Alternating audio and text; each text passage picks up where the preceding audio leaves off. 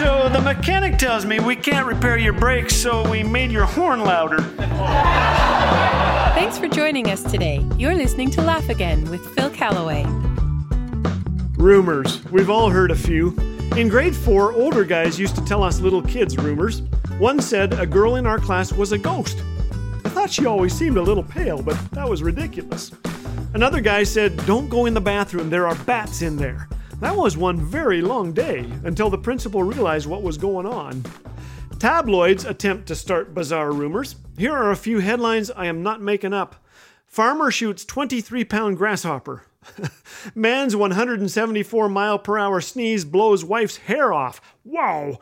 And this from the Weekly World News Satan's skull found.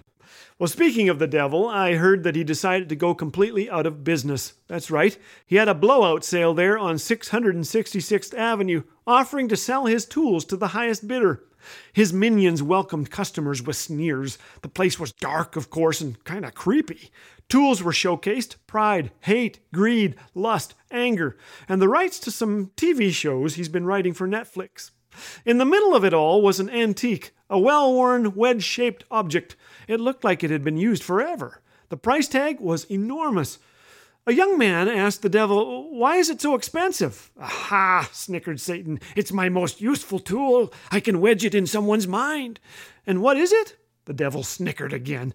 Discouragement, he said. They get discouraged, they lose hope, and I've got 'em. I've been using it on everyone since the dawn of time. They just don't know it's me using it. Tell you what, I'll give you 10% off. But no one could afford the price, so Satan is still using that wedge today.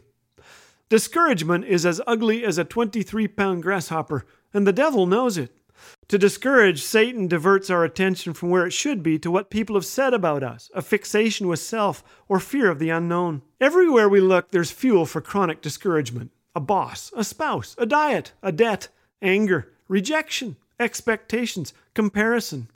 Discouragement is courage running a deficit, it's courage running out of gas. Satan's mission is to discourage us through unbelief, through disbelief in God's promises.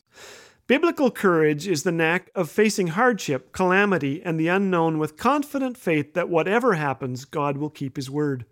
2 Corinthians 5, 6, and 7 says, So we are always of good courage. What? How is that possible?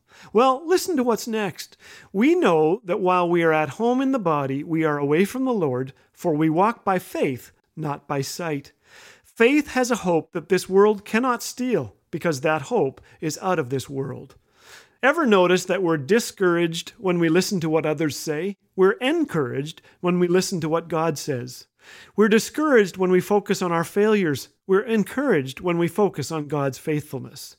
We're discouraged when we focus on our fears. We're encouraged when we focus on our blessings. When derailed by discouragement, gratitude helps us back on track faster than about anything.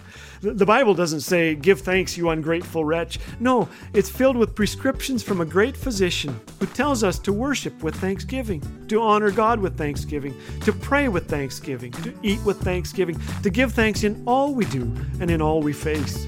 Like nothing else, this is the pathway to true courage, to bidding the 23 pound grasshopper of discouragement goodbye. So take courage today, my friend. Despite rumors to the contrary, disappointments are inevitable, but discouragement is a choice.